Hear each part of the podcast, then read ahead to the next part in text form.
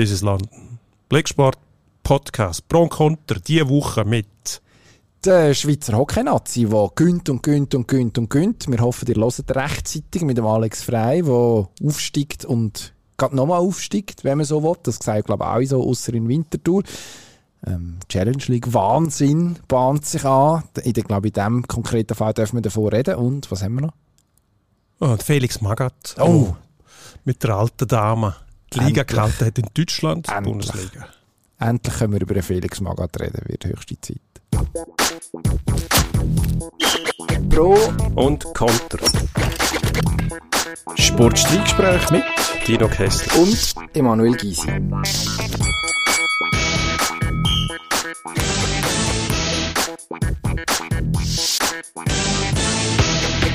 Die Schweizer Hockey-Nazi. Wir nehmen auf am Dienstag Nachmittag fristgerecht. Nach dem Spiel natürlich haben sie es eben mitgekriegt. Ähm, das Penalty ist gegen Deutschland gerade noch gesehen. Deutschland in einem wichtigen Spiel wieder einmal einen Sieg gelandet. Ähm, man hat es irgendwie gespürt, dass es das ja könnte so weit sein mit dieser Mannschaft. Ähm, und gleich weiss man es nie gegen die Deutschen. Man hat schon auch in dem Match gemerkt, irgendwo ist ein bisschen Knacks in der Birne da wenn man die Deutschen sieht auf der anderen Seite. Größter Respekt vor den Deutschen, vor dem deutschen Hockey, muss man auch sagen. Also wie die sich in der letzten Zeit, in den letzten Jahren entwickelt haben. Ein Gegner auf Augenhöhe, ich glaube, da hat es ähm, viel mehr, wo im Kopf abspielt jeweils, als ähm, das reine Talent oder was man dann als Mannschaft aufs Papier bringt, ist eigentlich nur noch von akademischem Wert, wenn man dann mm. gegen die auf dem Eis steht. Da geht es wirklich darum, dass man ähm, das Mental am Griff hat und weiß, dass man die einfach muss knechten und dominieren über 60 Minuten, sonst lange es nicht. Das ist ähm, einfach das, was man gesehen hat. Ähm, zwei, drei kleine Fehler gemacht gegen die Deutschen, die schlagen sofort zu. Also die haben wirklich ähm, das Weltklasse-Niveau mittlerweile durch und durch drin. Und das beweisen sie auch regelmäßig. Und so eine, und so eine Grundseriosität also das, was man ja jetzt klischeehaft im Deutschen sowieso zuschreibt, äh, wahrscheinlich völlig zu Unrecht, aber das Part mit einem gewissen Grundlevel, also ist das gleiche wie mit der Fußballnationalmannschaft, die auch nicht über die Jahrzehnte auch nicht immer überragt hat, aber eigentlich immer da war, wenn es gehalten hat. Und äh, jetzt ist man im Hockey logischerweise eben ein bisschen weiter noch weg von der Weltspitze. Mittlerweile müssen wir als Schweizer ja neidlos anerkennen, dass die Deutschen doch auch der ein oder andere Spieler von Weltformat haben. Nicht einmal auch dabei. Gott sei Dank ist der Herr Dreiseitel noch in den NHL Playoffs engagiert mit Edmonton. Ähm, dürfte es auch noch einen Moment bleiben. Die Frage, äh, was sich jetzt da stellt, also jetzt haben wir Deutschland im Penalty-Schießen geschlagen. Sieben Match gewonnen am Stück. Wie gut sind wir denn?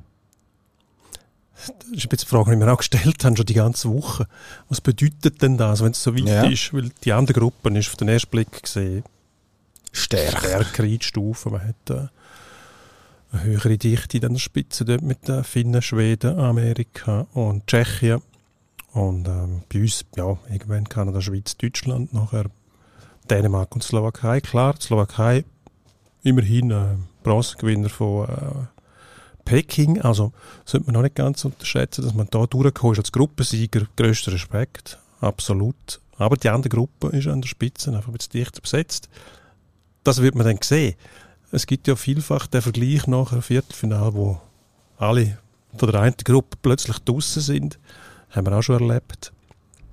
Und ähm, in der Regel haltet sich das ungefähr die Waage und am Schluss bleibt man ratlos zurück, wenn man die Gruppe einschätzen will. Die sind ja aufgrund von der Weltrangliste eingeteilt. Also irgendwo stimmt das Bild schon. Es gibt halt so viel Unterschied in der Besetzung von den einzelnen Mannschaften, je nachdem, wer wie viel NHL-Spieler kriegt oder wo dann die Verstärkungen auch immer herkommen, dass es schwierig ist, um da Tendenz zu erkennen. Eben, das habe ich gerade sagen. Also es ist ja durch das, dass der WM-Termin irgendwo Ende April, Anfang Mai, also jetzt in der letzten immer eher im Mai, schon fast Richtung Juni dann ist, bis das Turnier fertig ist, und die NHL-Playoffs noch laufen, äh, ja, geht so relativ stark, unterscheiden sich die Mannschaften stark von Jahr zu Jahr gerade bei den Top-Nationen, je nachdem, wer dabei ist. Was auffällig ist natürlich, also die Schweizer Mannschaft hat ja durchaus auch der ein oder andere prominent Abwesende, die ähm, uns an sich noch gut wird anstehen. Alle voran der Roman Josi, der aus äh, bekannten Gründen wird äh, zum zweiten Mal Vater demnächst und bleibt darum daheim ähm, nicht dabei ist. Nino Niederreiter, der noch in den Playoffs engagiert ist. Äh, Kevin Fiala, der aus vertraglichen Gründen nicht kommt, beziehungsweise äh, aus Ermangelung von einem neuen Vertrag bis jetzt. Kein Risiko eingehen, völlig üblich bei so NHL-Spielern. Ähm, also da an und für sich drei von den, ja was sind das? Also Josi sowieso der Beste, der Schweizer Hockey hervorgebracht hat. Aber also drei, die problemlos in die Top 5 von, von einer Schweizer Nazi-Auswahl kommen, die fehlen.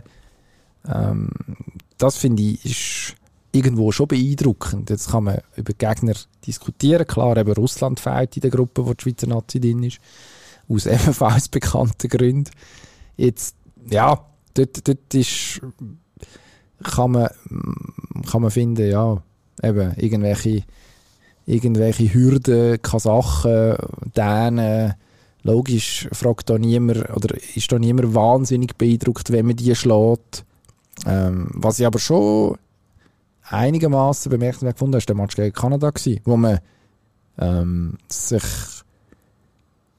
auch nicht hat ins Boxhorn jagen, wo es eigentlich so ausgesehen hat, dass ob so, so ein Match ist, wie es halt gegen Kanada kann laufen, dass man gut anfängt, dann irgendwann fängt die an zu spielen und dann fallen die Go und dann ist man weg, dann kontrolliert Kanada das Spiel, das ist nicht passiert. Am Schluss hat man, hat man denen den Sieg entrissen tatsächlich und, und, und das auf überzeugende Art und Weise gemacht, also man hat jetzt auch nicht, natürlich ist das, ist das ein, ein schwieriges Spiel. Aber es ist nicht ein Spiel, wo man sich Sieg jetzt hat müssen erzittern oder ergaunern oder so etwas, sondern ein Match, wo man durchaus mit, mit Berechtigungen können Ansprüche auf die drei Punkte erheben. Also das ist für mich eigentlich so der Haupt, oder wenn man es positiv sieht, so der, der, der Hauptaspekt, wo man rausziehen aus dieser ersten Woche. Also, dass man gegen eine Mannschaft, die wirklich Weltklasse-Spieler drin hat, unbestritten, ähm, dass man gegen die mehr als nur solid ausgesehen hat. Absolut, ja. Man sieht in diesem Spiel eben gegen die Top-Gegner auch immer noch ein, ein, ein Brick das draufgelegt wird und man hat das Gefühl, dass die Mannschaft auch noch befreiter kann auftreten kann. Man hat ja den Eindruck nicht mehr, den man früher jeweils gewonnen hat, wenn man gegen äh, Gegner ähm, auf Augenhöhe mindestens oder ein bisschen tief klassiert gespielt hat und man gemeint hat, man erkennt eine gewisse Verkrampfung, weil man halt den muss gewinnen. Ich glaube, mit Wien hat man das mehr oder weniger abgeleitet. Ist aber in Spurenelement, finde ich, immer noch zu erkennen. Und das ist auch richtig so. Also, der Druck, den muss man ja spüren im Leistungssport. Und wenn du als Favorit ins Rennen gehst, dann hast du immer mehr Druck als der Gegner. ist logisch. Mit dem umzugehen ist ein Prozess. Und ich glaube, der Prozess, der ist zu erkennen in der Schweizer Nazi mit gelegentlichen Rückschlägen, dass es immer noch vorwärts geht.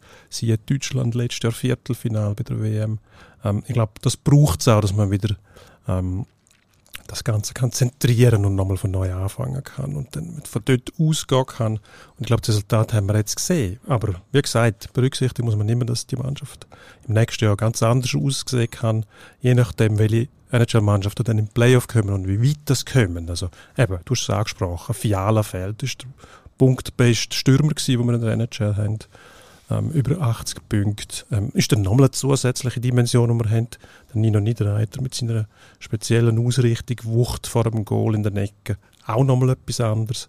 Ähm, man weiß es nicht, man kann es nicht sagen, haben wir die nächstes Jahr oder nicht. Darum ist es für uns wahrscheinlich auch wichtig, dass wir einfach das mitnehmen, was wir kriegen und uns an dem freuen. Ähm, wenn wir jetzt vorher schauen, man spielt gegen die USA im Viertelfinale, mhm. ähm, ist der Gegner, wo man sich eigentlich gewünscht hat, obwohl man am Schluss sagen muss, äh, ja, die haben gegen die Tschechen 1-0 verloren, haben äh, andere Resultate, die sehr gut waren, sind dann zwischendurch gegen schwächere Gegner vielleicht ähm, gewisse Schwächen erkennen lassen, auch, weil sie es vielleicht nicht ganz ernst genommen haben. Das ist ein bisschen ähm, das, was man den Amerikanern gelegentlich vorwirft.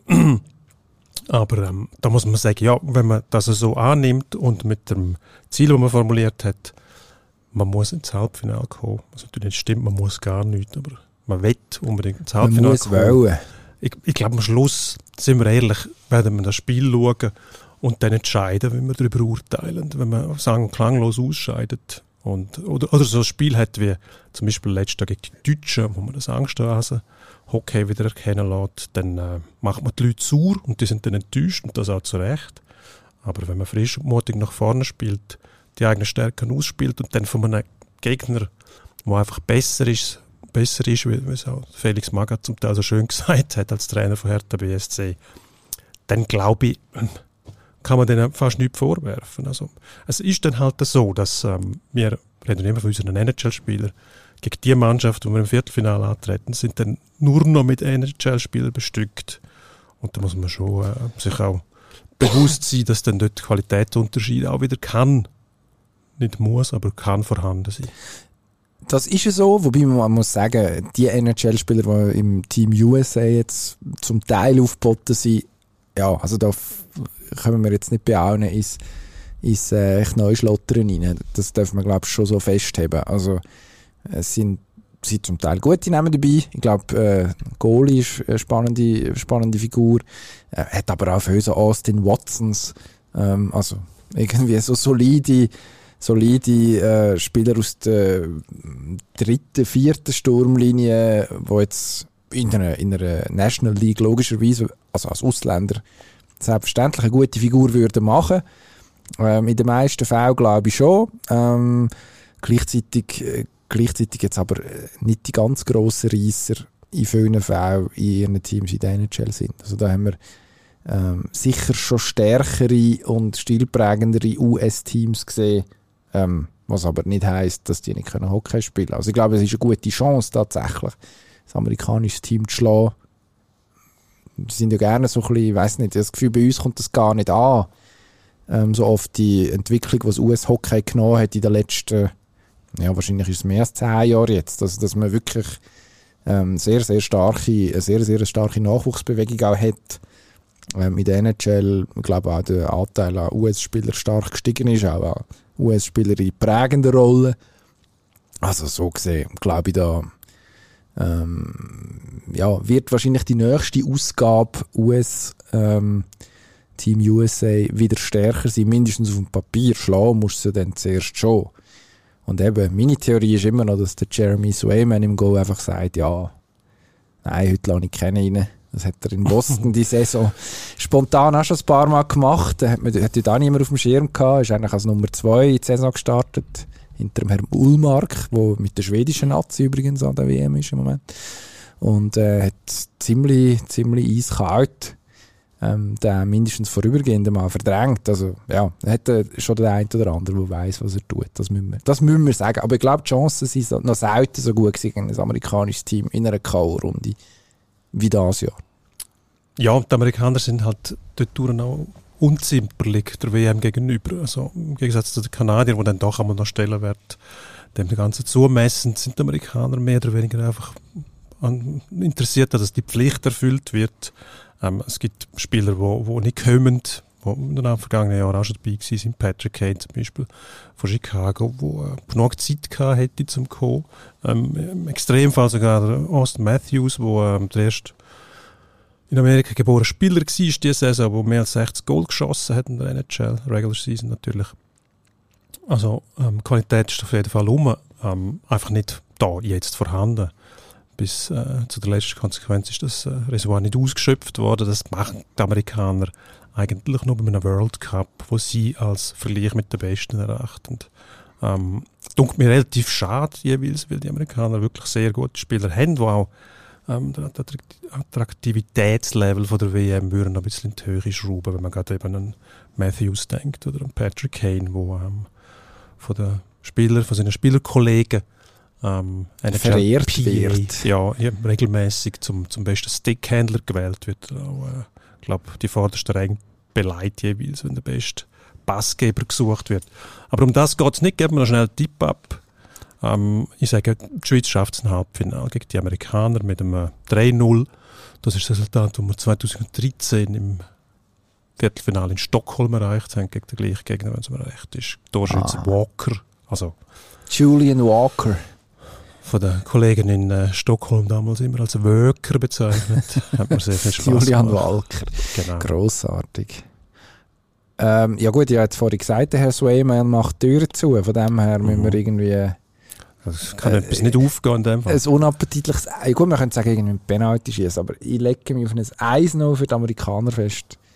Hm. Und weil es besonders lustig wäre, muss der Thomas Bordelos Eis noch machen für Damis, Sohn vom der eine oder andere erinnert sich noch an Bern, wie Sebastian Boderlo, lang beim SCB gespielt, nachher noch kurz zu Biel und äh, mhm. mittlerweile bis San Jose, ich glaube irgendwie fünf, sechs NHL-Matches angemacht, die Saison schon. Aber das ist ja zum Teil eben Kragenweite, oder? Also sehr früh noch in der Karriere. Ähm, sehr junge Spieler, die zum Teil da kommen, ja noch nicht ganz die tragende Rolle können übernehmen Aber man darf gespannt sein. Also, drücken aber den Nazi gleich Daumen. Das, das würde ich zugeben. Aber irgendjemand muss ja. Irgendjemand muss ja. Irgendjemand muss auch noch in die äh, Barrage von der Challenge League zu der genau. Super League. Eins nach Hause. Wechseln wir das Terrain. Fußball. So schön gesagt. Wintertour hat es geschafft. Die sind oben. Und äh, Schaffhausen, das ist da so geschrieben, darf in der Barrage gegen Luzern scheitern. das habe ich, hab ich vorher so mal notiert. Ich glaube, ja, es ja. wird auf das rauslaufen. Und zwar einfach, weil Luzern gut drauf ist im Moment. Weil der Mario Frick dort den Job macht, wo man eigentlich nur den Hut kann ziehen davor wenn man sich überlegt, in welchem Zustand also die Mannschaft im Winter übernommen hat vom Fabio Celestini. Eine Mannschaft, die völlig anders noch zusammengestellt war. Also man hat dort irgendwie gemerkt, okay, das funktioniert nicht. Hat umgebaut, hat fast noch den Sprung geschafft in, auf, äh, auf einen rettenden Achtplatz. Wenn jetzt äh, Servet noch sich hat können dazu durchringen im letzten Spiel gegen Sion nicht mit einer glorifizierten U21 anzutreten, sondern mit dem einen oder anderen Titularmee hat man vielleicht auch den Match gewonnen. Was aus Servet-Sicht. Dann hat Sion in die Barrage müssen. Ist ein bisschen viel Konjunktiv jetzt da. Ja, nein, also, ich versuche nur zu illustrieren, ja. dass es Luzern, also dass es nicht unrealistisch war, dass es Luzern hätte können schaffen. Gleichzeitig klar, du, da kannst du dich nicht beklagen, wenn äh, nach 36 Matches ähm, weniger Punkte hast als die anderen. Achtung, spektakuläre Erkenntnis. Ja, hättest du eigentlich genug Zeit gehabt, um einen Weg zu finden, die für die besten acht zu qualifizieren und damit nicht in die Barrage müssen zu gehen. Aber die Formkurve von Luzern, ja, die ist eigentlich konstant in die richtige Richtung. In der letzten Zeit, Schaffhausen, im, in der Liga tiefer eigentlich ja auch. Aber der Qualitätsunterschied, glaube ich, der wird sich am Schluss irgendwie dann schon noch manifestieren, so dass Luzern die Klasse hat. Oder gibt es da Widerrede? Ja, unter Umständen wird dann eben das Mentale wieder ein Wörtchen mitreden dort. Ähm, ja, wenn du aufholst, bist du eigentlich unbeschwert, ja, bist du schon irgendwo hinten drin. Ähm, der Absteiger ist ja eigentlich mit Lausanne schon ziemlich früh dann mal festgestanden, oder früher, ja, in dem sagen wir, in dem Rennen, wo sich Luzern befunden hat. Also viel tiefer haben sie nicht können fallen. Also unbeschwert gespielt. Jetzt steht eigentlich alles auf dem Spiel. Und dann bist du natürlich als Aussenseiter und das ist schon Fusen. Stehst eigentlich besser da. Ob es dann tatsächlich wirklich ein Vorteil ist, puh, schwierig zu abzuschätzen. Was mir ein bisschen aufgefallen ist, noch, der FC Aarau ist jetzt da völlig aus der Diskussion verschwunden. Der ja. hat eigentlich die besten Karten gehabt. Aber es ist, glaube ich, so gekommen, wie wir gesagt haben. Einmal, glaube ich, vor einer Woche oder vor zwei Wochen. Ähm, Ah, ja, Vaduz, so wie immer. Sollte nicht, äh.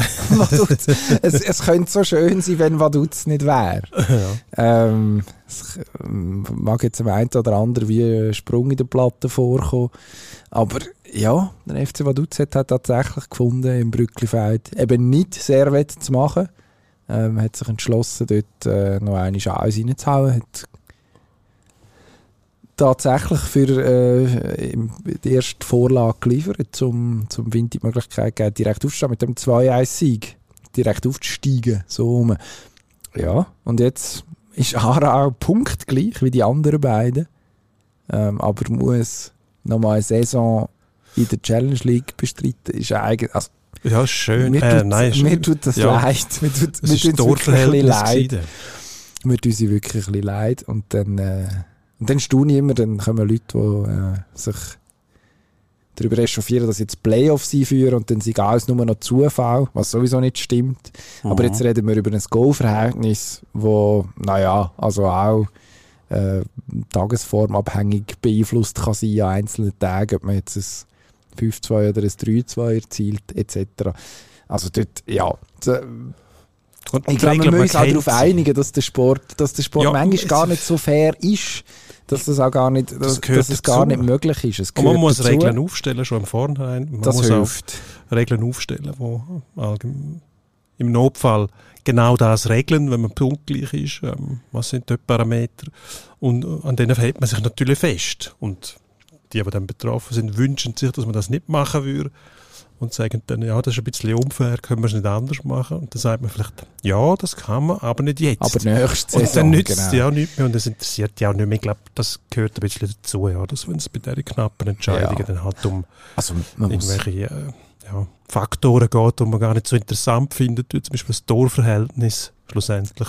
Ob jetzt das Plus, sage jetzt mal, 20 ist oder 19, das entscheidet dann darüber, schlussendlich, ob du auf, aufsteigen oder nicht. Ja, aber so sind halt die Regeln.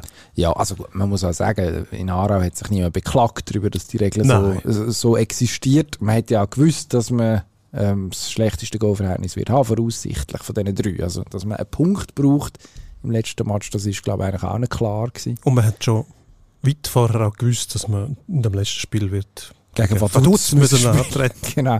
Also eigentlich, ja. Vielleicht finde ich jetzt noch Verbündete, die sich auch dafür einsetzen, dass der FC Vaduz endlich Wobei, nein, es stimmt gar nicht. Ja, jetzt muss ich aufpassen, dass ich mir nicht selber widerspreche. Ja, behauptet, in der Challenge League sind sie eigentlich in Ordnung. Dort dürfen sie bleiben, einfach nicht in der Super League. Aber mir dünkt es, wir erkennen einen, einen Trend. Vielleicht, vielleicht müssen sie doch in die Promotion League aber Die Chance ist einfach groß, ja, dass, wenn, sie, wenn, wenn man jetzt aufstockt in einem Jahr auf zwölf Mannschaften in der Super League, ist natürlich die Wahrscheinlichkeit schon wieder deutlich höher, dass uns da was über den Weg läuft. Was machen ja, wir denn? Mir ist es gleich. Also, ja. ich, ich, freue mich darüber. Das ähm, ist natürlich auch für unseren Podcast goldig dann, weil, ähm, ja. Vaduz Content, das bolzt Quote. Als roter Faden. sicher. Die er immer wieder gewisse Argumente liefert, um ganz spaßige Aussagen zu tätigen. Ich weiß nicht, was du meinst. Doch, doch. Alles gut. Ist alles ernst gemeint. Spaßig finde ich ja den Zwist, den es gegeben hat in der Schweizer Leichtathletik. Wir haben zwei Sprinterinnen, die sehr, sehr schnell sind. 100 Meter Schweizer Rekord, um mich korrigieren, 10,90. Jawohl. Von der ähm, Ayla del Ponte. Ayla del Ponte, genau. Und jetzt hat aber Frau Kambunci, ähm, obwohl sie es nicht gewusst hat, muss man sagen, sie hat nicht gesehen, was auf der Tafel ist, ist ein Foto gemacht worden. Vorne war eine Tafel und dort ist 1089 drauf gestanden. Das war ein PR-Gag, ähm, wo man nicht böse gemeint hat, hat aber für böses Blut gesorgt nachher. Mhm. Das Del Ponte-Lager hat sich ähm, echauffiert. Ich glaube, ihr Trainer, ihre ehemaligen, gesagt, es ginge nicht, dass man da quasi den Rekord der Frau Mucinga Kambunchi zuschreibe, obwohl sie noch nie so schnell gelaufen ist. Mhm. Jetzt frage ich mich schon, wie klein Karriere kann man sein? Auch wenn man Trainer war oder immer noch ist. Immer meine, noch ist. Das ist nicht böse gemeint, erstens mal, zweitens hat sie es nicht gewusst und drittens ist doch das spaßig. Also dann ist halt ein bisschen eine Herausforderung. Natürlich ist sie das nicht gelaufen oder noch nicht gelaufen, aber um das Ganze ein bisschen promoten und vermarkten, wie viele Leute sind jetzt auf das Thema aufmerksam gemacht worden und sind auch bereit, zum, äh, das weiter verfolgen, genau wegen dem. Aber nur, weil sich jemand aufgeregt hat. Weil sonst hat das ja niemand gemerkt. Also, der Laurent Möli, der ja der also das immer noch der Trainer ist von der, also. immer noch der Trainer ist von der Isla del Ponte ähm, und äh, im Moment mit dem Trainingslager in der Türkei ist.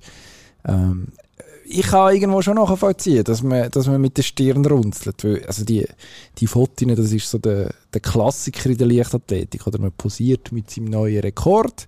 Ähm, das geht nachher um die Welt. Und 10,90, das ist schon ja, ein Schallmauer gewesen, wo der Ponte da letzt, letztes Jahr durchbrochen hat. Ähm, endlich auch der Mushinga Kambunji vorbeikommen, der ja über eine Dekade eigentlich den Sprint dominiert hat in der Schweiz. Jetzt haben wir zwei, die ähm, öppen auf Augenhöhe sind, aber ja, wenn du sagst Kleinkarriere, es geht halt um Hundertstel. Logischerweise muss man da, muss man da ganz genau heranschauen. Ich kann nachvollziehen, dass man da irritiert reagiert. Was soll das? Ähm, wie kommt das überhaupt zustande? es hat sich dann gezeigt, das ist im Rahmen vom äh, vom Sprint-Nachwuchsförderprogramm vom Leichtathletikverband, wo sich ähm, von einer Versicherung gesponsert wird, wo Mushinga gleichzeitig auch noch Botschafterin ist davon. Ähm, und, und scheinbar hat es da irgendwie so ein Spiel gegeben im Umfeld, wo man, wo man irgendwelche Zeiten hat können, können erlaufen ähm, oder irgendwie spielerisch, also ist ja offensichtlich niemand 10,89 gelaufen, logischerweise. Ähm, Wäre sonst auch noch eine Geschichte gewesen, wo wir möglicherweise darüber berichtet hätten, wenn wir plötzlich noch jemanden Drittes gehabt hätten, der so schnell ist. Ja, also ich wäre jetzt da nicht so streng mit dem, mit dem Del Ponte-Lager, weil, das muss man schon auch sagen, ist immer auch, so mindestens wie ich es jetzt auch wahrnehme, so ein bisschen Kampf um die Aufmerksamkeit. Ayla Del Ponte ist Designerin, sowieso ähm, hat sie sich so ein bisschen ihren Platz jetzt in der Öffentlichkeit müssen, müssen erkämpfen. Ähm, ist ist äh, eigentlich erst letzten Sommer so richtig, richtig wahrgenommen worden als, als Weltklasse-Sprinterin.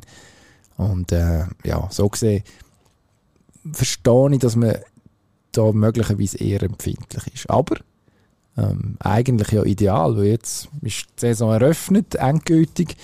Ähm, jetzt schauen auch an, jetzt wenn wir schauen, ja, fallen denn die 10, 90, die Chance ist gross, dass es diesen Sommer passiert. Kambunji war schon wieder schnell gewesen, am äh, Wochenende zu Genf an den Vereinsmeisterschaften. Irgendwie schon wieder ziemlich, ziemlich auf Betriebstemperatur gewesen. Jetzt wird sie am nächsten Samstag irgendwo in, äh, in Eugene laufen. Also nicht irgendwo in Eugene, sondern im Leichtathletikstadion von Eugene. Ähm, und Oregon. Exakt, dort wo Nike daheim ist. Darum ist dort rein zufällig auch ein Diamond League Meeting. Ähm, Perfekt. Exakt. Und ist Aber, der Weltrekord gefördert? Übrigens, Weltrekord 1049, wenn es mir recht ist. Florence Griffith Joyner. Ich würde es ähm, nicht ausschließen. Also noch nicht, nicht also, also nicht von der Mushinga Kambunji und äh, wahrscheinlich jetzt auch noch nicht ähm, gerade das Wochenende, aber wenn die Damen äh, Thompson und äh, Fraser Price ähnlich äh, mit Saisonstart jetzt, ja, also es hat ja letztes Jahr gar nicht so viel gefällt. Es müsste viel zusammenkommen und äh, das ist ja offenbar Was bei der Florence Griffin Joyner auch der Fall gewesen. Es müsste viel zusammenkommen, wir reden vom gleichen Thema, oder? Also, ah, du, du willst Doping antönen? Äh, bewiesen worden ist es nie, aber Nein. ich glaube, sämtliche Experten und äh, Insider also man ihre, ihre die Umstände von ihrem Tod deuten darauf hin. Verbindungen und, ähm, zum, zum, zum Trainer. Ja, ähm, also nicht mit natürlichen Mitteln gelaufen, aufgrund von ihrer Historie selber, die Zeit, wo sie gelaufen ist, dann plötzlich es ist ein immenser, immenser Leistungssprung. Glaub, LA 84 sind wir ähm, auf den Punkt bereit, um diese Zeit zu laufen. Das war 88, oder? Los Angeles? 84. Nein, ihre, ihre Rekord. Ist das nicht bei, bei den Olympischen Spielen? Oh, das war ein Seoul. Gewesen, ich meine, ja. das war Seoul. Gewesen, aber Auf jeden Fall für Olympische Spiele. Ja. Also auf den Punkt dann bereit mit dem, äh, mit dem Wahnsinn. Ja, wohl genau. 88 ist es gewesen, die zwei weiter gehört. Ähm, ja, logisch. Also dort, was man jetzt in diesem konkreten Zusammenhang muss sagen, ähm, die Schuhe, und jetzt kannst du lachen, aber die Schuhe machen ja tatsächlich im Moment im Sprint relativ äh, grosse Entwicklungssprünge. Das war ein riesiges Thema letzten Sommer vor den Olympischen Spielen. Die Carbonplatten, die in diesen Sprintschuhen drin sind, hat man dann auch relativ zügig müssen reglementieren was erlaubt ist und was, ist nicht, was nicht erlaubt ist für die diversen Hersteller. Ähm, man weiß nicht genau, welchen Einfluss das die haben. Lässt sich logischerweise nicht erhärten, ob jetzt ähm, 70% der Vollleistungssteigerung von der Athletin ist und 30 Schuhe oder umgekehrt oder irgendein anderes Verhältnis. Also es gibt da schon noch so ein paar Unwägbarkeiten, ähm, aber dass ja, Stirne gerunzelt werden jetzt gerade bei, wenn die Jamaikanerinnen so schnell laufen, ähm, das kann auch nicht überraschen, logisch, aber solange, solange nichts äh, Handfestes vorliegt, haben wir eigentlich da auch nicht irgendwelche Halbworte zu catchen, denke ich. Also von dem her. Ja, sprich du für dich, ich mache es gerne. Gut, dann gehen wir aber schnell zum nächsten Thema, weil äh, sonst... Ja. Ein schönes Thema, ist ein sehr schönes Thema. Felix Magath mit Hertha BSC, genau das passiert, was er vorausgesagt hat, nämlich er ähm, hat die Hertha gerettet, die Altdame. Ähm, und genau so auf dem, dem Weg, wo er gesagt hat, wird es passieren, nämlich eine Relegation ähm, gegen den HSV, sein eigentlich sein Club, den er mhm. mitprägt hat, 70er, 80er Jahre. Ähm, und jetzt äh, explodiert der Umsatz von Medizinbällen in Deutschland. Wahrscheinlich, ja. Das können wir nicht mehr noch mit liefern. Ist verständlich. Auch daheim werden jetzt vermehrt Medizinbälle gegen Wände geworfen. Und mhm. ähm, die Luft kommt wird, da muss man aufpassen. Wenn man zu hoch kommt, schlägt man den Kopf an die Decke.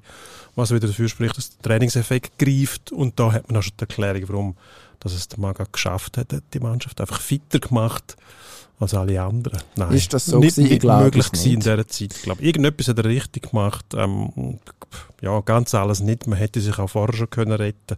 Also Punkteausbeute hat genau gepasst, um das noch zu schaffen. Aber Das war eine Punktlandung, kann man Ja. sagen. Genau. Aber eben schon eigentlich erstaunlich. Man hat ähm, vor allem den Freddy Bobic ausgelacht, muss man mit Sport, was ist ein sagen. Sportchef, Sportvorstand bei Hertha BSC, ja. überrascht hat, mit dem Entscheid den Maga zu holen. Da hat man können einen Artikel lesen von äh, Zeitloch und äh, Überraschung bis, äh, bis zum geht nicht mehr fragwürdig und äh, nur noch, nur noch äh, zynisch eigentlich die Entscheidung. Der Magath ist ja eigentlich als Trainer immer ein Zyniker gewesen, der hat sich kaum mal an gewisse Tendenzen gehalten, das macht er jetzt eh nicht mehr. Ähm, man hat Angst gehabt, dass er die Mannschaft schließt, weil er ja, seine Übernahme Quelix ähm, ja, alles stimmt schon nicht. Man hat zum Teil Bericht gelesen, auch von früheren Spielern. Ähm, Grafitsch zum Beispiel von ähm, Wolfsburg, wo äh, Magath sehr gelobt hat auch und lustige Anekdoten erzählt hat. Ähm, natürlich ist es hart gewesen, aber der Magath ist von einer anderen Seite geschildert worden, eben auch sehr menschlichen Seite, wo man können verstehen, dass es eben auch den Spieler gibt und auch braucht, die mitgezogen sind. Ohne geht es nicht. Also Erfolg kannst du nicht haben, wenn du die ganze Mannschaft gegen dich hast. Ähm, praktisch unmöglich. Das ist sagen, wahrscheinlich- aus, aus, eigener Erfahrung. Das ist Dass, ähm, wahrscheinlich schwierig. irgendwo muss es gleich ähm, eine Harmonie geben. Und also, offensichtlich hat er ja schon noch ein bisschen mehr drauf als nur quälen. Also er, so viel ich weiß, hat man keine Zeit gehabt, um neben dem Olympiastadion noch so einen, so einen Berg aufzuschütten. Was ist in, in Wolfsburg ist das berühmt gewesen, oder? Das ist dann so der Mount Magat, wo die armen Spieler dann aufgejagt worden sind ähm, in, der, in der Vorbereitung und auch sonst im Training. Ja, Ähm, es, es gibt so ein Bild übrigens von Wolfsburg, genau nicht, wo der Magath siehst. Ähm, und im Hintergrund, vielleicht drei, vier Meter hinter ihm, ist einer von diesen Brasilianern, der unter jedem Arm einen Medizinball hat und etwa 80 Zentimeter in der Luft ist. Und sich noch erbricht dabei. Nein, es nicht. Ähm, Aber es würde niemand überraschen, wenn es so gewesen wäre. Am Schluss, ähm, grosse Überraschung eigentlich, wenn man die erste Hälfte von der Relegation geschaut hat, ähm, Hertha gegen Hamburger Sportverein gespielt, äh, du hast es ganz am Anfang gesagt. Das Heimspiel 1-0 verloren und dann auf Hamburg und dort am Montagabend, also nach, nach den ersten 90 Minuten von dieser Relegation bin ich davon ausgegangen, okay, das ist eigentlich durch. Also die sind schlecht gewesen. Ähm, die haben kaum eine Chance gehabt. Haben ein Goal geschossen, das Offside war, aber das war mehr oder weniger die einzige Chance, die sie hatten in, dieser, in diesem Hinspiel. Ähm, Hamburg nicht überragend, aber ist auch ein Zweitligist. Hat äh, irgendwie eine Struktur gehabt, hat ein bisschen mehr Mut gehabt. Und gestern, wir nehmen, wie gesagt, am Montagmittag völlig umgekehrte Rolle. Ähm, von Anfang an Hertha irgendwie entschlossen, so ein bisschen das Messer zwischen den Zähnen, sagt man dann. Ähm, Kevin Mhm. Prinz Boateng, stilprägend äh, im, im zentralen Mittelfeld. Ähm, auch noch wunderheilig. Man hat irgendwie gesagt, ja, man weiß nicht, aber 60 oder 70 Minuten mag spielen. Hat er 88 gespielt und am Schluss von der Bank aus auch noch den Eindruck gemacht, dass aber auch noch mehr möglich gewesen wäre. Ähm, einen guten Match gemacht, abgesehen davon. Und, äh, und äh, Hertha, ja, hat das Ding plötzlich, hat, hat das Spiel lang im Griff gehabt. Früher ein Goal gemacht, nachher noch ein zweites, Goalie-Fehler. Und äh, man hat gar nie wirklich den Eindruck bekommen, als ob Hamburg das noch drehen kann. Ähm, Ich habe immer das Gefühl, bei den Erschütternd. Relegations- und Barrage ähm, Spiel, dass es eigentlich lange würde, wenn man ein Spiel machen würde. Weil was im ersten Spiel passiert, ist fast nie irgendwie aussagekräftig. Ich erinnere das Spiel, deutsche äh, Bundesliga, zweite Bundesliga, wo Kiel involviert war, irgendwie das zweite Spiel und nachher daheim gegen Köln, glaube ich sogar, vor Jahresfest oder zwei Jahren 5-0 verloren daheim. Also alles umdreht. Da auch Hertha daheim nix und nachher Hamburg daheim noch weniger. aber welches wäre denn das richtige Relegationsspiel? Das erste? Dann wäre ja Nein, du musst oben, oder ist dann das letzte? Nein, du machst einfach nur eins. Eben, aber Dann- welches dann wäre denn entsteht- die Worte? Dann st- entsteht die Dynamik gar nicht auf neutralem Boden. Ein Spiel, Ach das so. wär's. Das so wie die Engländer in Wembley, Genau. die Aufstiegsplayoffs. Viel spannender finde ich. Könntest gerade Oh, also ich habe es jetzt nicht Liga, unspannend über, gefunden Liga übergreifend könntest du das machen. Dann wartest du, bis alle so weit sind, bis ab in die fünfte Regionalliga. und nachher hast du den ganzen Tag Barrage-Final. Das wäre Spektakel. Barrage, das ist eine gute Idee. Ähm, Ja, aber praktisch nur gute Idee. So Bring wie- sie einfach nicht alle sofort. ich sehe, du behaltest gewisse noch für dich. Das ist ja nicht schlecht, wenn man Ja. das ein bisschen dosiert. Ich, Also, ich möchte aber schon sagen, eben, es ist jetzt gestern nicht ununterhaltsam gewesen. Ich habe einfach eingeschaltet in der Erwartung, das Elend jetzt noch zu Ende zu schauen von dieser Hertha. Ähm, und, und dann hat man müssen sagen, oh, ah nein, doch nicht. Was ja dann auch das Schöne ist, dass man im Voraus nicht wirklich kann sagen was läuft. Und, ähm, um wieder zum Maga zurückzukommen, irgendwie äh, muss dort dann gleich der ein oder andere Knopf richtig gedrückt worden sein. Hat auch, ist noch im Nachhinein immer einfach zu sagen. Man könnte wahrscheinlich jetzt auch, wenn, es schief gegangen wäre, sagen, ja, ist emotionslos gewesen und hat eigentlich schon abgeschaltet gehabt. Aber er hatte so eine Ausstrahlung gehabt gestern, wenn er eingeblendet worden ist, als ob das eigentlich alles so ziemlich nach seinem Gusto laufe. Schon vor dem Match, so das leicht maliziöse Lächeln, so andeutungsweise im Mauwinkel. Ähm, also, während äh, der 22 Leute auf dem Platz und wahrscheinlich der Hamburger Bank auch eher nicht so gut gegangen ist, schon vor dem Abend, das Gefühl, ja, der ist jetzt da in seinem natürlichen Habitat. Jetzt, ja. jetzt können wir anfangen. Äh, denkt, das, das hat sich irgendwie dann auch übertragen. Ein Stück weit unverfroren, schon die ganze Zeit in seinem Job bei Hertha. Also hat auch immer freimütig zugegeben, wenn der Gegner besser war und äh, keine Ausflüchte gesucht. Es war wohltuend, dass man nicht irgendwelche äh, Durchhalteparolen abgetroschen hat, sondern einfach mal gesagt hat, ja, die sind halt jetzt einfach besser gewesen, was soll man da machen? Ja, du bist bei einer Mannschaft, die die ganze Saison verloren hat, das bringst du nicht einfach so raus. Das Gehen, das sich dann da festsetzt in einem, in einem Verein oder in einer Mannschaft oder ähm, eben in einer ganzen Organisation, das bringst du auch im Verlauf einer Saison nicht mehr raus, da muss sich irgendetwas ändern. Da wird sich die Hertha sicher etwas überlegen müssen. Der Magat will mit dem nichts mehr zu tun haben, der zieht sich jetzt wieder zurück, geht Holz hacken oder was auch immer. Scheinbar, das ist das nächste Programmpunkt Holz hacken. Ja gut, der muss fit bleiben, dass er, dass, er, dass er die Spieler kann, äh, auf Trab halten, wenn es wieder einmal einen Einsatz gibt. Ich würde gerne in der Schweiz sehen, übrigens, würde mich sehr interessieren. Vielleicht beim FC Zürich Als Figur so. beim FCZ, nach... Ja nach der Breitenreiter, jovialen Breitenreiter-Phase jetzt, ja, also. Zum FCB kann er nicht mehr wieder, das ist das nächste Thema. Der genau. Alex Frey ist zurück, eben mit Vinti aufgestiegen, jetzt beim FCB und ähm, ja, das ist eine Personalie, wo man nicht davon ausgeht, dass jetzt beim FCB plötzlich die ganz grosse Ruhe einkehrt, oder ist das mit dem Bernhard Häusler sowieso garantiert?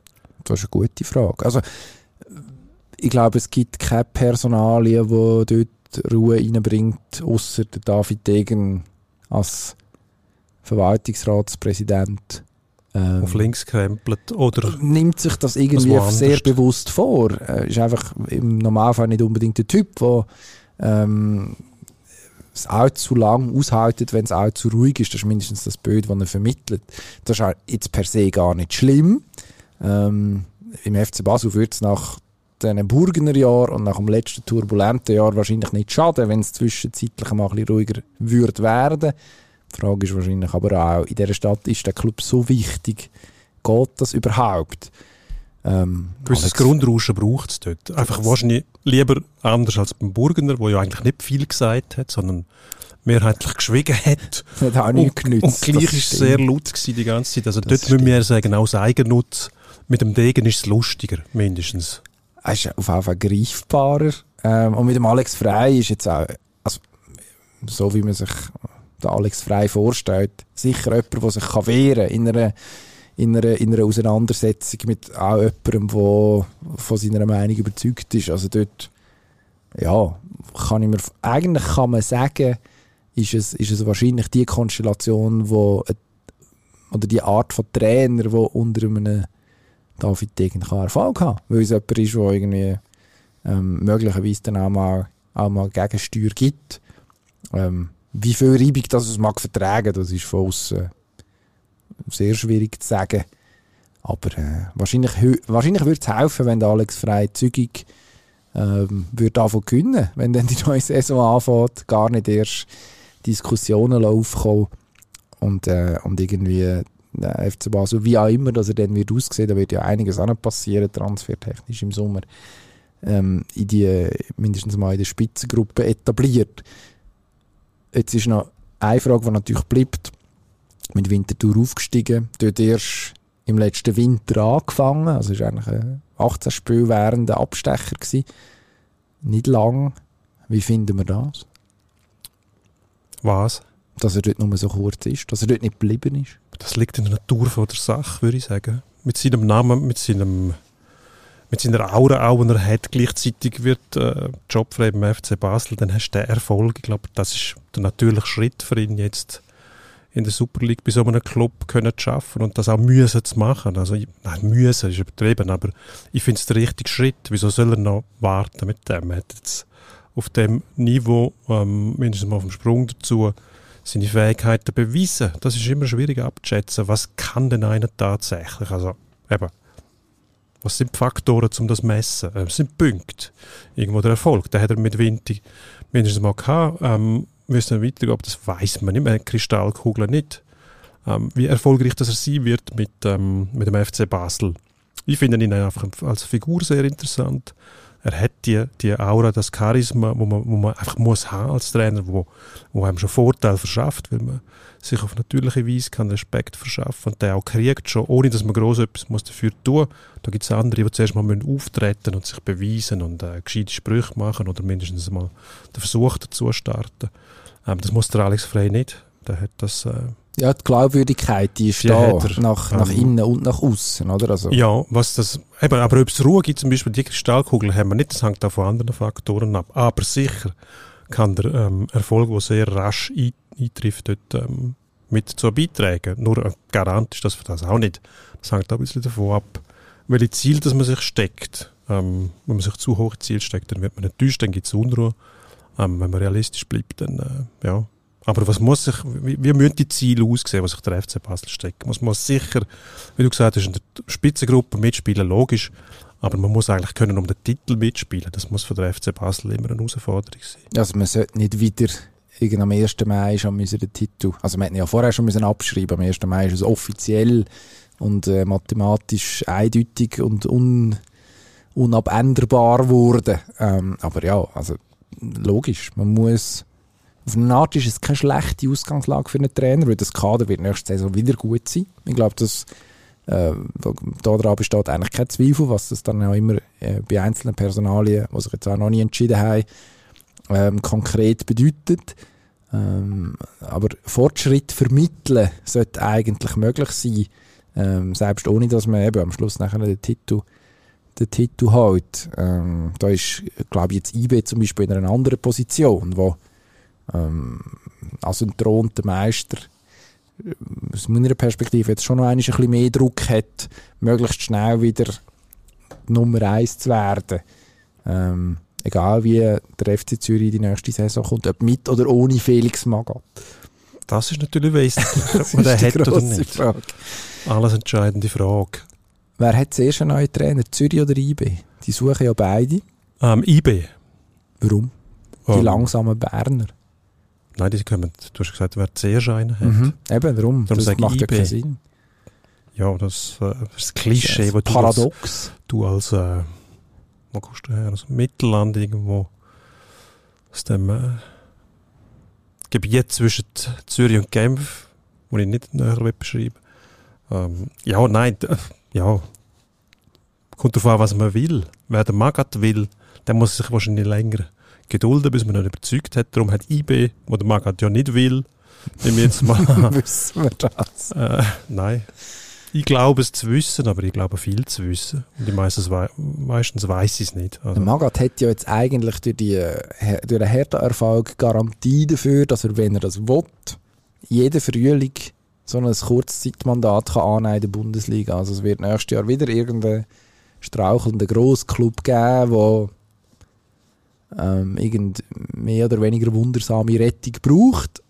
Und dann kann der Sportchef oder wer auch immer den Entscheid muss treffen ähm, den mal holen und darauf verweisen, dass das ja schon mal gut gegangen ist. Also der muss sich dann nicht einmal wie der Freddy Bobic äh, zuerst mal Hohn und Spott aussetzen, sondern, sondern der kann Nein, das ist sagen, ja schaut, Magat, ja. jetzt, wir, das ist jetzt, das ist jetzt unsere Rettung. Also von dem her, das müsste mindestens noch zweimal ja. mindestens einen Job eigentlich geben. Ich würde eigentlich den Mann gerade länger sehen und nicht nur in einer Rolle als Feuerwehrmann. Das finde ich immer sehr schade, weil die Feuerwehr ist aber wichtig. Nicht, ja, aber nicht lange rum sind im Sport. Mit dieser Metapher bedacht bist du eigentlich schon abgestempelt. Darum, wir können uns eigentlich darauf einigen, wir sagen, der Maga trainiert nächste Saison der FCZ. Und zwar nicht als Feuerwehrmann, also sondern, sondern von Anfang also an. gut, das wäre damit entschieden. Gut. Mit dieser Bombe, Zeit- die wir jetzt Platz Zeit lassen, wechseln wir in Endspurt. den Endspurt. Endspurt. Die Formel 1 Monaco nächstes Wochenende ist, ist ein pff, Ja. Wahnsinn. Findet statt, ist schon wieder. Ist doch erst gewesen. Barcelona, jetzt Monaco, wer gönnt? Ähm, die Frage ist, wer wird Zweiter hinter Max Verstappen? Weil Ferrari fährt da sich langsam zerfleischen. Ich glaube, die haben äh, alles ausgereizt, was sie haben. Und ähm, die Tücken von der Technik, die holen sie jetzt langsam ein. Ähm, ich wage mir jetzt mal die Prognose. Wir haben mal gesagt, sauber fährt die Saison mal auf das Podest. Ich glaube, der Bottas schafft das Podest in Monaco. Oh. Sehr schön. Roland Garros. Was ist eigentlich mit dem einst als nächster Top-3-Spieler mindestens einmal in Grenz geratenen Österreich Dominik Thiem los? Den hat ja als Nachfolger von ähm, Nadal, Djokovic, Federer gesehen. Und äh, jetzt kommt er nicht einmal mehr die erste Runde. Nichts ist mit dem los, ja. Äh, irgendwie die, es jetzt nicht nochmal nachgezählt, aber es sind mehr als 10 Startniederlagen in Folge. Seit seiner Verletzung völlig aus dem Tritt. Training von Günter Bresnik, ähm, wo jetzt schon so Weile her ist, wo ah, nicht ganz ohne Nebengeräusche abgelaufen ist, die scheint ihm eindeutig nicht gut zu tun. Also man fragt sich, wie stark oder wie steil jemand kann abstürzen kann.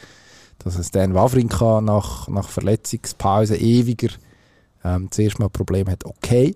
Aber ein Team, also, wo eigentlich in einem Alter wäre, man müsste sagen, okay, da kommt jetzt noch mal etwas, muss man sich fast ein bisschen Sorgen machen. Sorgen machen muss man sich auch um die Florida Panthers, die sind ähm, gegen äh, Titelverteidiger Tampa Bay glatt mit 0 zu 4 in der Serie rausgeflogen, NHL Playoffs. Kann man noch den Kopf schütteln? Ich habe mich schon gefragt, wo die noch den Claude Giroux geholt haben bei der Trade Deadline aus Philadelphia. Die Mannschaft, die eigentlich sehr gute Saison spielen.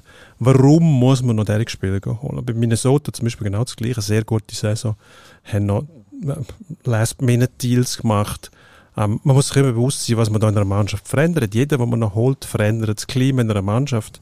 Das kann zum Guten sein, sehr oft, aber zum Nachteil von der Mannschaft. Nachher Florida ohne einen Sieg ausgeschieden in der zweiten Runde gegen Tampa. Und nachdem man President's Trophy gewonnen hat als beste Mannschaft von der NHL der Regular Season, das ist ein Riesendämpfer. Muss ich sagen. Ähm, hat mich ein bisschen enttäuscht, muss ich sagen. Hm. Weiter. NHL Playoffs haben wir noch ähm, Nassim Kadri, der jetzt bei Colorado spielt, früher bei Toronto war, jeweils in den Playoffs aufgefallen mit mh, groben Fouls zum Teil, ähm, längere Zeit gesperrt gewesen, auch letztes Jahr zum Beispiel acht Spiele gefasst gegen den Gleichgegner St. Louis, hat jetzt den Goal über den Haufen gefahren und was dann passiert ist, ist erschütternd. Ja, es hat dann äh, doch eine relativ heftige Reaktion gegeben. Todesdrohungen.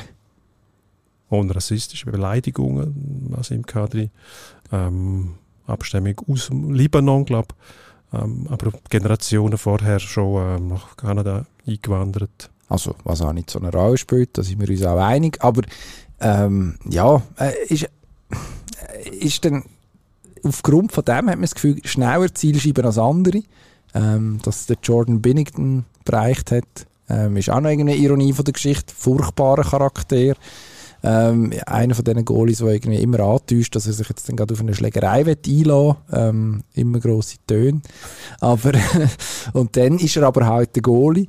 Ähm, passiert dann gleich nicht ganz so viel. Aber das, das nur am Rand. Nein, äh, also es hat dann alles irgendwo seine Grenzen. Und Kadri hat einen guten, also hat einen schlechten Ruf, zu dem hat er einen guten Teil beigetragen. Ähm, aber es nimmt dann irgendwo Formen an, wo man muss sagen, ja, ähm, also warum machen wir das genau und warum schauen wir eigentlich genau zu und warum sind wir genau so verrückt? Ähm, ja, also man steht mit offenem Mund und ratlos da und äh, fragt sich, ob die Leute nicht irgendwie wichtigere Sachen im Leben haben, als, als, äh, als Leute irgendwie zu ja, mit dem Tod bedrohen, so etwas Birrenweichs. Ähm, vielleicht die sozialen Medien doch Sport. abstellen manchmal. Ja, genau. Äh, zu oben ab der 10. Champions League Final, da wird auch zu oben nach der 10 fertig sein, hoffentlich ohne äh, irgendwelche Hiccups. Real Madrid trifft in Paris auf Liverpool. Ja. Sag, wie geht's aus? Ich habe da Kristallkugeln. Ich kann nicht nur 5 Franken, sondern auch mehr wetten auf den Sieg von Liverpool. Und ich kann auch beweisen, dass es so weit ist. Und ich weiß auch warum. Warum? Weil nämlich Real gegen, was sie vor Man City und Chelsea sind weitergekommen, aber erst im Rückspiel. Und weil es kein Rückspiel gibt, das mal, sondern nur ein Spiel gegen den Premier League-Vertreter, ist ganz klar, Liverpool gewinnt in einem Spiel, weil eben das Rückspiel in Madrid gibt es das mal nicht. Aber der Benzema weiss eben auch, dass es keins gibt. Drum Ja, aber der er Benzema, sein Pulver rechtzeitig. der Benzema kann Der nur, weiss, wie das geht. kann nur dann, wenn der Gegner weiß, dass Real jetzt noch aufholt. Das glaube ich nicht. Ich glaube, es wird, äh, es wird die, die Phrase vom Mbappé-Frust geprägt werden. Real, wo jetzt ausgestochen worden ist, man hat gerne den Kylian Mbappé in, aus Paris gehabt, dort, wo man jetzt spielt. Ähm, der hat zu einer horrenden äh, Summe und zu absurden Bedingungen verlängert. Ganz Spanien ist beleidigt. Ja, ja, Möglicherweise sogar Barcelona, was au- außerordentlich ist. Also vom äh, Herr Perez, dem Realpräsident, über äh, Javier Tebas, der der Liga-Präsident ist, normalerweise sich eigentlich mit äh, Real öfter mal in Tor angeraten, ist man sich einig, Frechheit, gefährlich für den Fußball und PSG, ich glaube, das kann, kann man sehr kritisch sehen, ähm, das Konstrukt dort, aber ähm, ein bisschen ironisch dann schon, dass die, äh, wo für die galaktischen Genau. mit beiden Händen äh, die Millionen aus dem Fenster geschossen haben, jetzt ähm, das Ende vom Fußball gesehen kommen, wenn andere ähm, mit ähnlichen Mitteln ähm, arbeiten. Ich vermute, dass Real da noch eine zusätzliche Motivation wird rausziehen. In Paris Mhm. den Mbappé vergessen zu machen, dass der nicht kommt. Also irgendwo ein So quasi glaub, brauchen es wir gar nicht. es muss einen spektakulären Match geben. Real schon jetzt in den, in den letzten Runden immer für gute Matches gut gewesen. Liverpool ist eigentlich sowieso immer attraktiv. 2-2 und dann Verlängerung. Und dann ist alles möglich. Aber ich sage Real. Na, dann ist nur noch Penalty schiessen möglich. Ja, nein, man kann es auch in der Verlängerung noch entscheiden. Ja, aber dann ist eine Verlängerung entschieden. das ist möglich. Also ich sage, es wird in der Verlängerung entschieden. Zugunsten Gut. von Real Madrid. Ich sage, Nach einem 2-2 Gleiches nach 90 Resultat. Minuten. wie bei Schweiz-USA 3-0. Für, Also die, gut. für die Roten. Haben wir das zu einem guten Ende Sehr gut. Herzlichen Dank fürs Bis Zuhören. nächste Woche. Wir freuen uns. Ade.